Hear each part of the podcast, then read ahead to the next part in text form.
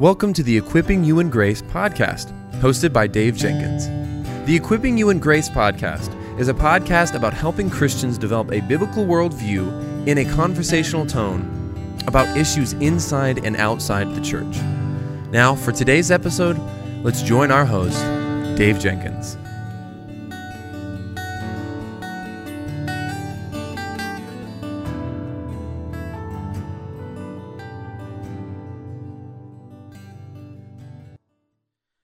All right, guys. Well, welcome back to the Equipping You in Grace podcast. My name is Dave, and I'm the host for this show. And today we're going to talk about something that is really, really important. And in the coming days and months and years ahead, uh, we're going to be talking about on this show a lot. And th- I want to talk about that for just a minute with you about why we should do get engage as Christians um, on worldview issues. And and the reason, very simply, is this. Um, the reason is is because we are called as Christians. Uh, we are commanded um, by the Lord to love the Lord our God with all of our heart, with all of our mind, and with all of our strength, and to love our neighbor. And part of loving our neighbor is is, is to engage with our our neighbor. Now, what I what I'm going to talk about here today it has to do with this engagement. It matters that we reach our neighbor. We are to make disciples who make disciples of the nations, and as we do so, we are not to compromise. We are to be faithful to the word of God. Now, some of the things that uh, I'm going to talk about on this show, I do not recommend that you have your kids listening uh, or watching this episode. I want to be clear about that up front with you. When I do an episode like this, I don't think that uh, I would use your discretion um, as a parent. If you have your kids listen or watch this show, please use your discretion because we are going to be talking. I'm not going to be uh, talking in a, in a way that is X rated at all, even PG. But the matters in which we are talking about today are definitely adult uh, content in that uh, related because they they pertain to the design of men and women made in the image and likeness of God. And I'm going to talk on this episode with you about uh, gender and sexual fluidity. And what I mean by that is I'm going to talk about homosexuality and I'm going to talk with you about where our culture is headed on that subject. And uh, this is really an important subject uh, that I want to hit more on this show, especially because we as Christians, we need to be well informed. Um, your parents need to be well informed. Pastors need to be well informed. We need to be equipped. Maybe you don't have, maybe you don't have the time to watch the news. You know what? I, I don't like the news. I don't enjoy watching the news. I don't enjoy keeping up with those things. But uh, as Dr. Martyn Lloyd-Jones once said, we need to have a Bible in one hand and a newspaper in the other. The Bible is is is provides, as Carl F. H. Henry uh, said, a, a a worldview, a way in which to see the world, and the lens through which to view that world, and that is the spirit in which I'm doing this episode. Now, I'm recording this episode on July 20th. That's a Wednesday. This episode, you're going to be listening or watching this episode on July 20th when it will go up. And the House of Representatives on Tuesday, July 19th, they passed a bill to codify this the right to same-sex and interracial marriage in the wake of the Supreme Court's reversal of Roe versus Wade with one just writing, one justice writing that the right to same-sex marriage should be reversed. And so they they took a proactive approach. Now, when this airs, we might have the Senate coming out, and uh, uh, we might I might comment further on that. And in the days to come, I definitely will. The final vote in the House was 267 to 157, with 47 Republicans joining every Democrat in the majority. I'm going to read that list later, but uh, the, the chamber erupted in praise as a final tally came in. Notable among those who voted was uh, Re- Republican Liz Cheney of Wyoming. She broke from her past stance on the issue, which publicly put her at odds with her parents and her sister, uh, who is gay. In 2001, Cheney reversed her opinion and said she was wrong. By contrast, House Minority Leader Kevin McCarthy of California voted no on the legislation. Uh, Republican Jerry Nadler, a Democrat from New York, kicked off the debate of the bill, which is called the Respect for Marriage Act, which would prevent state discrimination related related to marriage uh, based on sex, race, ethnicity, or national origin. And they would also repeal the Defense of Marriage Act, which was found to be unconstitutional by the Supreme Court. The legislation, Nadler said, would reaffirm that marriage equality is a must and must remain uh, the law of the land. Now, when they when they say marriage equality, what they mean is that anybody, a man can marry a man, a woman can marry a woman, and any any mix of that combination, that for them is marriage equality. For the Christian in a biblical worldview, the answer to that is no. The answer is is that only a man and a woman can be married. Uh, God created uh, Adam first, and then He took from you know Adam's rib and made Eve. That's in Genesis one through two. And so the reason that in a, in a biblical worldview that a that a Christian doesn't support a man being with a man and a woman being with a woman and any number of com- combinations or even transgenderism or the the, the now the, the thing is uh, the the gender pronoun thing uh, the reason that we don't support that is because God is the one who created life. He is the one who made Adam from the dust, right? Genesis 1 and 2. And then, as I said, he, he uh, made uh, Eve from Adam's rib. And so, from a biblical worldview, God clearly states and defines what a man is made in his image and a woman made in the image of God. And so, this is not unclear. The Bible is explicitly clear about what a man is and what a woman is. And he's also clear about the very definition of what marriage is about. God is.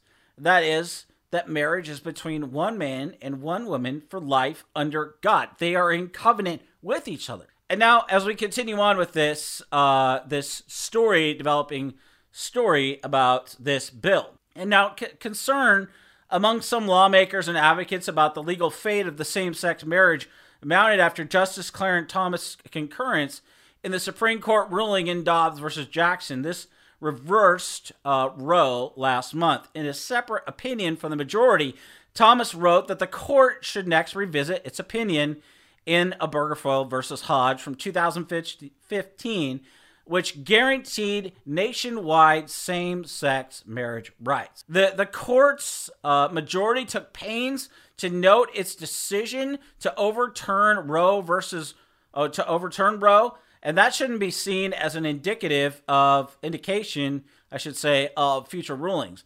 Thomas's separate opinion, it caused alarm among those who believe that same-sex um, marriage uh, is right and they support it. House Democrats have set votes on multiple bills to codify rights that were not spelled out in the Constitution, but were granted at least for a period of time in Roe's case by the Supreme Court rulings.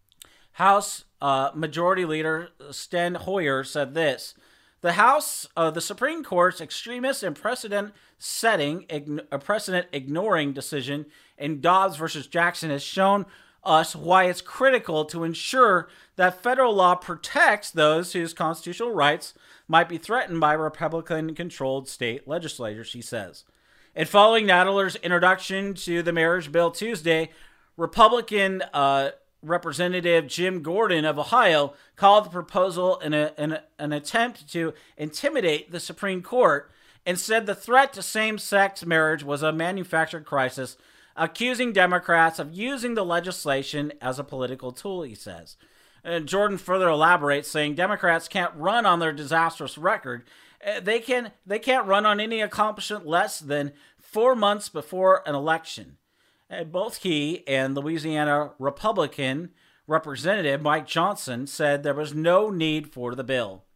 And now they're pushed back on the notion uh, that Obergefell was solidified and that the bill was unnecessary, saying this If that decision is not overturned, this bill is unnecessary uh, but harmless. If that decision is overturned, this bill is crucial. And we don't know what the court is going to do, he says. Now, House Republican Minority Whip Steve Scalise uh, said at a press conference th- Tuesday morning that Republicans will be free to make their own decision on the bill, reflecting in part how the politics around the issue have shifted for the GOP in the seven years since Obergefell.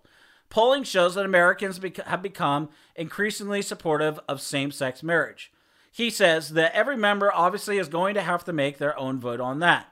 In a showing of Republican backing for the bill, uh, New York Republican uh, Nicole Malliotakis, excuse me for mispronouncing her name, indicated her support shortly before the debate began. And she said this Today I will vote to codify same sex marriage to ensure our fellow Americans continue to have the right to equal marriage and benefits under the federal law, she said in a statement after expressing regret for a previous vote against the legalization of same sex marriage in New York when she served in the state assembly. After being passed in the House, the bill moved to a, to a split Senate where Republican support is possible too if fragmented. It's unclear when the upper chamber will take this issue up, given its other business and uh, the recess that they're going to have here soon. Now, Senate Majority Leader Chuck Schumer has promised to look at everything that we can do to deal with these issues but he has not commented on this bill before the Senate leaves for August. He says, excuse me, he says this I've made clear my support for gay marriage years ago. I will look at what the House is doing and see what that might, might, might mean here on the Senate side. Republican Senator Lisa Murkowski of Alaska said Tuesday morning she also listed the Supreme Court's pro abortion access rulings and its ruling guaranteeing contraceptives uh, for marriage couples as rights she would like to see codified. Democrat leaders in the House this week said they'll vote on a bill codifying contraceptive access. Now, Senators Bill Cassidy, a Republican out of Louisiana, criticized Democrats' framing of the same sex proposal, but stopped short of saying how he would vote on it. It's obvious, he says, settled law right now. This is a pure messaging bill by a party that has failed on substantive issues, be it inflation, crime, the southern border, now are looking for cultural issues in order to somehow do better in November, he says. Senator John Thune, a, a Republican out of South Dakota, said the marriage bill would likely draw a mixed bag of Republican votes. And so the, the proposal was introduced Monday by a bipartisan group including uh, Republican Senator Susan Collins of Maine. 47 Republicans uh, joined all the Democrats in supporting the measure in the House. These Republicans uh, are Republican Kelly Armstrong of North Dakota, Don Bacon of Nebraska, Cliff Bentz of Oregon, uh, Ken Calvert of California, Kate Cammack of Florida, uh, Mike Carey of Ohio, Liz Cheney of Wyoming, John Curtis of Utah, Rodney Davis of Illinois, Mario Diaz Balart of Florida, Tom Emmer of Minnesota, Brian Fitzpatrick of Pennsylvania, Andrew, Gar- Andrew Garbarino of New York, Mark uh, Mike Garcia of California, Carlos Gimenez of Florida, Tony Gonzalez of Texas, Anthony Gonzalez of Ohio, Ashley Hinson of Ohio, Darrell Issa of California. Let's see. Um, Chris Jacobs of New York. Uh, David Joyce of Ohio. John Katko of New York. Adam Kinzinger of Illinois. Nancy Mace of South Carolina. Uh, Nicole Malliotakis of New York. Again, my apologies for butchering her name. Uh, Brian Mast of Florida. Peter Meijer of Michigan. Dan Meuser of Pennsylvania. Mariannette Miller Meeks of Iowa uh, Blake Moore of Utah, Dan Newhouse of Washington, uh, Jay uh, Obernolte of California, Burgess Owens of Utah, Scott Perry of Pennsylvania, Tom Rice of, of South Carolina, Maria Elvira Salazar of Florida, Mike Simpson of Ohio, or Mike Simpson. Let me start over there.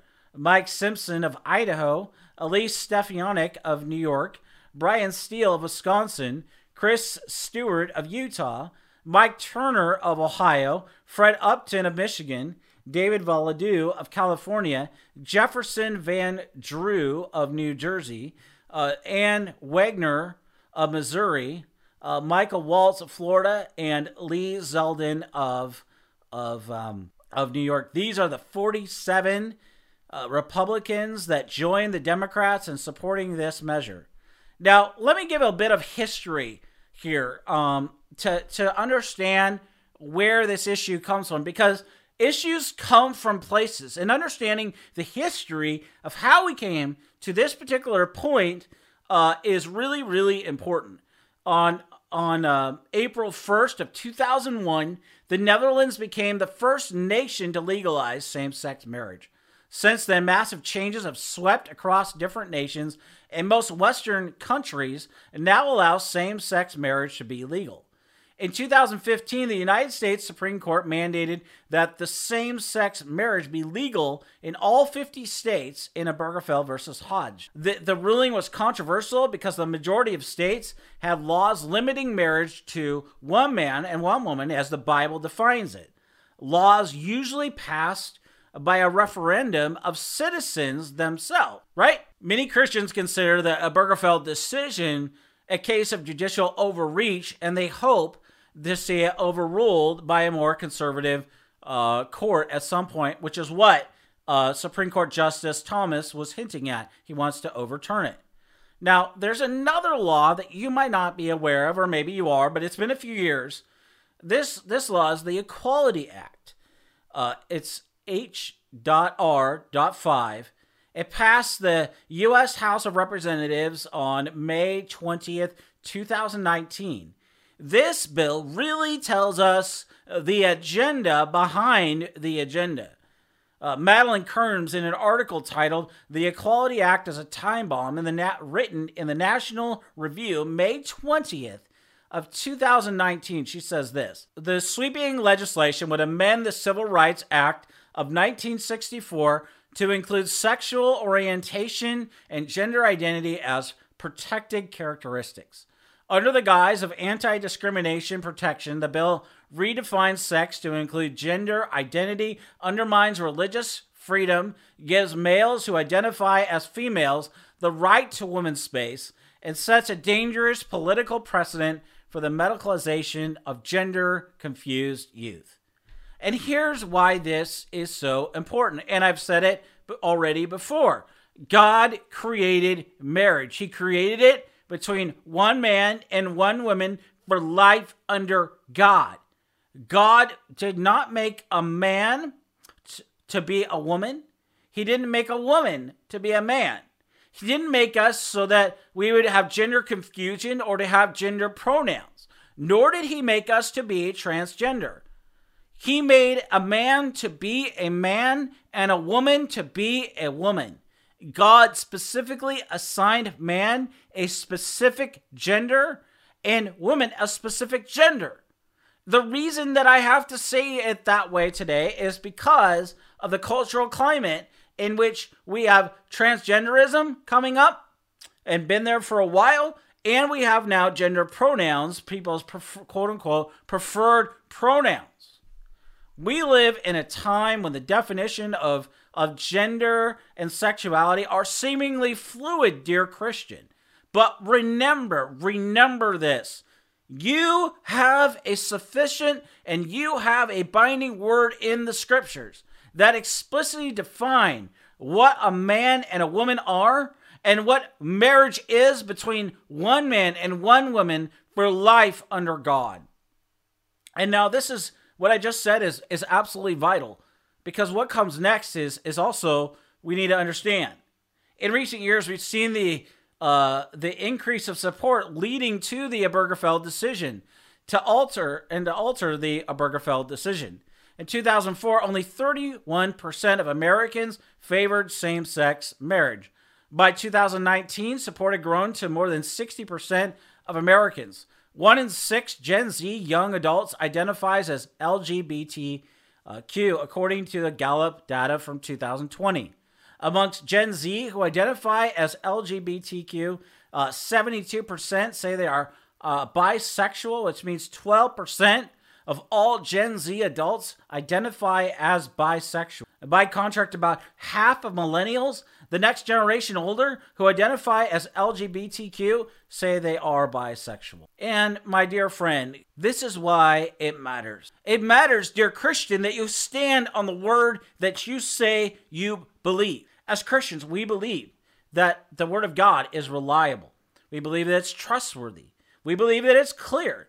We believe that it is sufficient, that it is for every phase and every aspect of our lives, and that it is binding on our lives. And so, since we believe that, we must believe what Genesis 1, Genesis 2, Ephesians 5, and many, many other texts teach about marriage. And they all those texts define marriage as what between one man and one woman for life under God. God's ideal, his expectation, his standard, if you will is that one man and one woman will be married for life.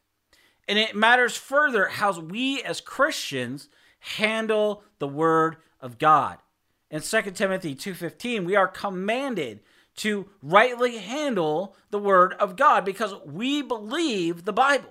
And by the way, just just a word on this and we're going to talk about this more in the coming days ahead. But Titus 1:2 very clearly states that God never lies. That means that behind the, the Bible that you believe is the is the God who inspired the Bible. Now God's character is absolutely holy, and God cannot since God is holy, he cannot sin. And so eh, the Bible is not only reliable, it's not only without error, it's without the possibility of error cuz God can never err. And this is such an a such a huge huge point that I just made. And we're going to talk about this, and as I mentioned in future episodes, uh, explaining that idea that I just mentioned before uh, again. But the reason that this is so important, what I just said, the Bible being without error and without the possibility of error, which is inerrancy and infallibility, which we'll get into those terms in future episodes. But the reason that it's so important to understand these ideas is because what these ideas do is they impact your understanding and how you're going to approach the Bible, how you're going to deal with, especially with these issues on gender and sexuality. We have seen people uh, in the last 50 years or so cave, cave on, on what the Bible says about one man and one woman being married because they don't like it. They don't believe it. So, so they, they, they, gloss over those parts of the Bible while they emphasize other parts. And by the way, all of this is done under the guise of love. Well, let me be clear about something. Ephesians 4:15 clearly states that as Christians, we are to speak the truth in love. In Jude 3, we are to contend for the faith once for all delivered to the saints. In in 1 Peter 3:15, we are to give an answer for the reason for our hope and to do so with gentleness and respect. And so we deal honestly, we deal genuinely with people's arguments and we present evidence and we go to texts of scripture. We come back to the Bible to explain texts. So what I what I've done here today just to clarify uh, by giving this evidence what I'm trying to show you is we have real issues in the culture. And now we now we need to come back to the Bible because we don't just show those those alarming things for for no reason. These are these stats, this information that I gave you about what's happening in our culture. It's it's something that is happening. It's happening. We as Christians need to be armed with the truth of Scripture, and we need to not compromise. We need to not fudge. We need to not rip this part of our Bible, Genesis 1 and 2, Ephesians 5, and so many other texts out of our Bibles. We need to stand on the Word of God. We need to stand on it. We need to teach it. We need to contend for the truth. Because at stake, really, friend, isn't just the definition of marriage, it's the definition of marriage moving forward. Make no mistake about that. Let me say that again. It's not just the definition of marriage presently, it's the definition of marriage moving forward into the future. That means that your kids are going to have a different definition of, of marriage moving forward. They're going to be taught in public schools and in in every on the on the on social media in in articles and so on and so forth. They're going to be our culture is always discipling never friends. Every single person is a theologian. As R.C. Sproul said the only question is is whether they're a good theologian or a bad theologian. In this case the the theology being uh, being uh, propagated by our culture is utter poison it offers nothing in the way that can edify, nothing in the way that can encourage it. It stands diametrically opposed to a biblical worldview. You see, the one who creates life, God, he gets to define not only the terms, but also the guardrails, and he gets to define the expectations. You don't get to say to God, God, you don't get to define who and what I am. No, the one who created you, the one who sustains this world, the one who provides for you, the one, by the way, you're breathing, by the way, it's because of God. Because God is the one who provides the ability for the, he orders and upholds and governs the cosmos. And by the way, if, if that's not enough for you, here's another fact for you. Our God, He knows your thoughts, He knows the length of your days, He knows the motivation of your heart. So guess what? We are owned by virtue of the Lord being God. He's the one who created us. He created us in his image and his likeness. Psalm 139 very clearly says that you were knit together in your mother's womb. How else? How much how much more in detail do you need? This is the Bible. God is explicit about the beginning of life and the end of life and everything in between. So the one who is explicitly clear about what a man is and what a woman is and about what marriage is, yes, guess what? He gets to define the terms, he gets to set the, the boundaries, he gets to set the expectation. Now, the last thing that I want to be heard as saying, and, and I've said this so many times over the last 20 years all sin is sin. All sin is sin. That means that there are no degrees of sin that means what I mean specifically is it's not homosexual sin is the worst, pornography is the worst, uh, sleeping outside the bounds of, of marriage is is a sin, but but that's not the worst sin. The Bible is very clear in Romans 3:23 and 6:23 that all have fallen short of the glory of God, and that's why we are in need of rescue. In fact, even just after Adam and Eve fell, guess what? God promised in Genesis 3:15 to send one in Christ who would redeem man from his sin. And this story plays out in the Old Testament. We see or we see the one prophesied, the suffering servant in Isaiah 53. We see it throughout the Psalms of, of Christ who is to come. And here's the thing Christ has come. Christ came under the sentence of death as a sinless substitute to pay the penalty that you and I justly deserve. And he was buried and he rose again. That means that there is that all, all outside of the salvation, that all those who are outside of the salvation that Christ alone provides, all stand guilty. All stand in need of the redemption and the reconciliation and the hope that only Christ alone can offer. And make no mistake about it, that's what's at issue. What, what's also at issue is, is the fact that the Bible stands diametrically opposed to the agenda of our culture. And we know this to be true because, you know what? Satan is a diabolical deceiver. He is a conniving liar. And he, w- he wants to twist and pervert the truth of gender and sexuality and he is, and it, and it seems like he's winning. But here's the here's the thing, dear Christian. I want you to get, and I want you to get it well. You have a better word than the word of our culture. God, you, the Holy Spirit uses the word to convict sinners of their sin, and to he takes that word as we faithfully proclaim it, and he he uses it to draw sinners to salvation to convert them. And so we must, as Christians, we must be faithful to the revealed word. We must be faithful to the 66 books of the word of God. We must not fudge. And by the way, our witness matters. This is why it matters how how you're raising your children. This is why it matters. Why why men how you're loving your your wife. That this this matters because it's a reflection. These things are a reflection of your love for your savior.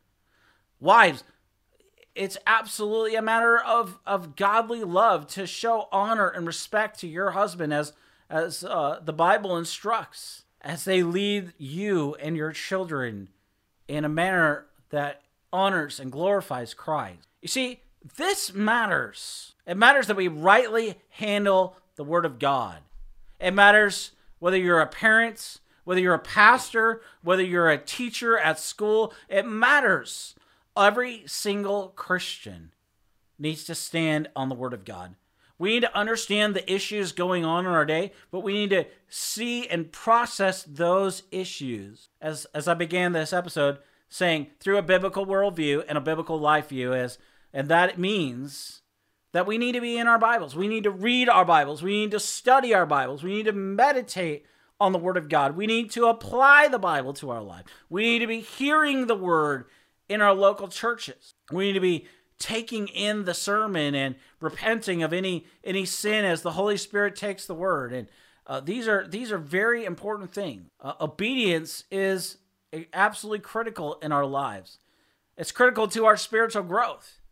God commands us in 2 Peter 3:18 to grow in the grace and knowledge of our Lord Jesus Christ. So we are to grow in the Lord. We are to grow and we are to grow personally through the reading and the study and the meditation, the memorization, and the applying of God's word. But we're also to grow in our local church. We see this over 50 times in the New Testament. These one another passages, they define and they give shape to uh, what life in the local church looks like. And so these things really matter. They matter. It matters what you do on these issues, on, on issues of gender and sexual uh, fluidity because the Bible is explicitly clear, as I've said, about these matters. It is absolutely clear. The Bible is clear. A man is a man, and a woman is a woman. And God created a man for one woman and one woman for one man.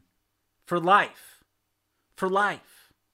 That's how God defines it. God is the one, as I said, who creates life, who sustains life. And so he gets to set the expectation. He gets to set the boundaries. He gets to set the rules. And many people in our day, they don't like these. They don't like these. Uh, they call it and antiquated ideas, and they want to do away with it. They want to make it illegal. They want to do away with talking about what they view as traditional marriage values. What they want to do, make no mistake about it, they don't want us to talk about this. They want unfettered access to your child through their smartphone at school.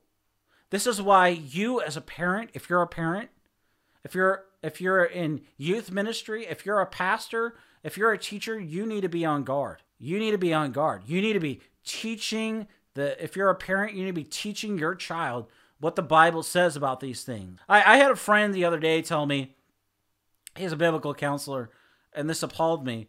But he was telling me that he was working he's working with you know adults and they were sharing with him that as far back as 8 they were first introduced to sexual sin. And and you know what? The statistics about this bear that out. Kids today are introduced earlier and earlier even before purity to sexual. They're being instructed about the normalization in their in our according to our culture, the quote unquote normalization of same sex marriage. And that's what they want. They want, our culture does, for our for our kids in our churches to be discipled, to be taught that this is okay. And and they're doing it. They have your kids, you know, 40 hours a week. Do you spend 40 hours a week with your kid? Chances are no. For 40 hours a week, they're being inundated. And then they're being inundated on their smartphone. We need to hammer this home, friends. We need ourselves as parents, uh, as uncles, as aunts, as grandparents, grandmas, etc., and so forth. We need to be armed with the Word of God. We need to be personally being shaped and molded by the word of God. And we we need to disciple our families. We need to lead our families. We need to speak up. We need to use our voice. You might not think that you have much of an influence. You might not have a large podcast. You might not have a large following. But guess what? If you have if you're a parent and you have a boy or a young uh, a girl in your home, you have a responsibility to speak up. You have a responsibility from God to lead that child in a way that honors God. And that so that they can be raised in a in a godly home and they can be nurtured in the fear and admonition of the Lord. Those are those are biblical things that you should be doing and you should be practically doing them, helping them to learn to read and study and meditate and memorize and apply the Bible. And and you need to be doing that too. And you need to be doing it with other people because you need other people. You need help.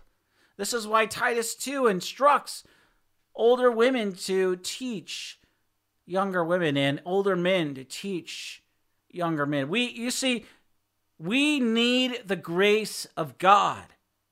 We need the grace of God. How do we know the grace of God? We know the grace of God because it's revealed in the word of God.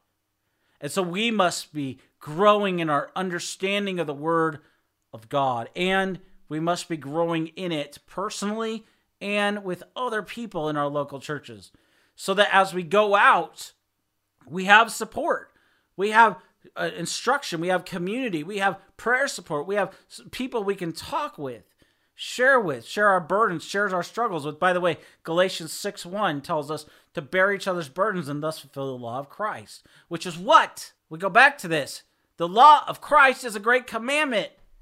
And the great commandment is given in, in many other texts in, in the Gospels, but Matthew 22, 37 through 40 tells us very clearly to love the Lord our God with all of our heart, with all of our mind, and with all of our soul, and to love our neighbor as ourselves. By the way, did you know that in Galatians 5:22, at the very head of that list is love? That's what God, by the Spirit, those things God is producing in your life, by His Spirit through the work of the Word, the things that He's producing are love, joy, peace, kindness, goodness, and self control. The fruits of the Spirit. And God is using the word in your life to help you to grow in the word so that you can stand on and be shaped by the word so that you'll have a biblical worldview.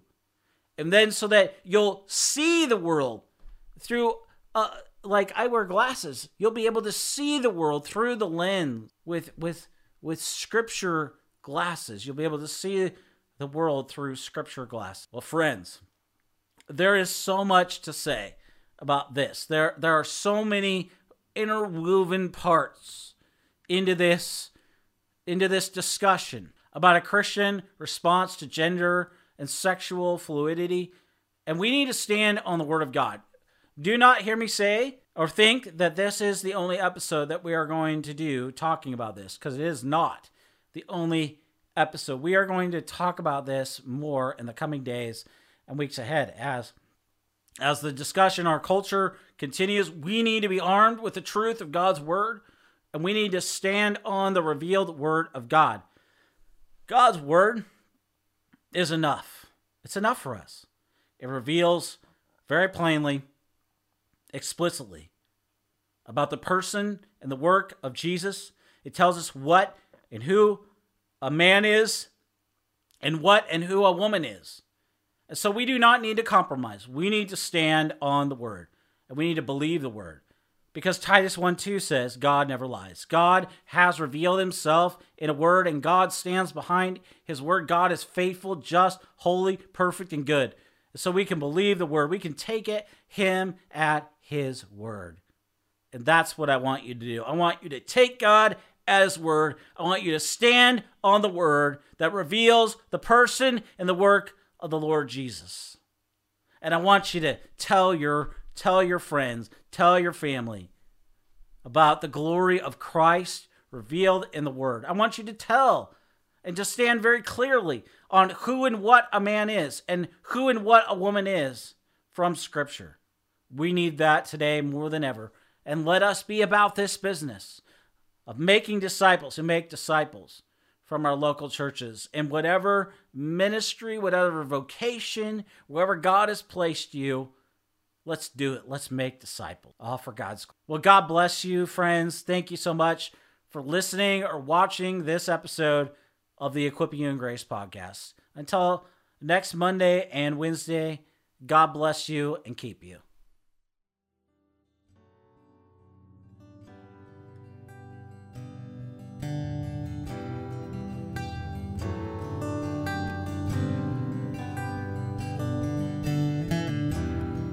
Thank you for listening to the Equipping You in Grace podcast. If you enjoyed it, please subscribe, rate us on the app, and share this with your friends and family on social media.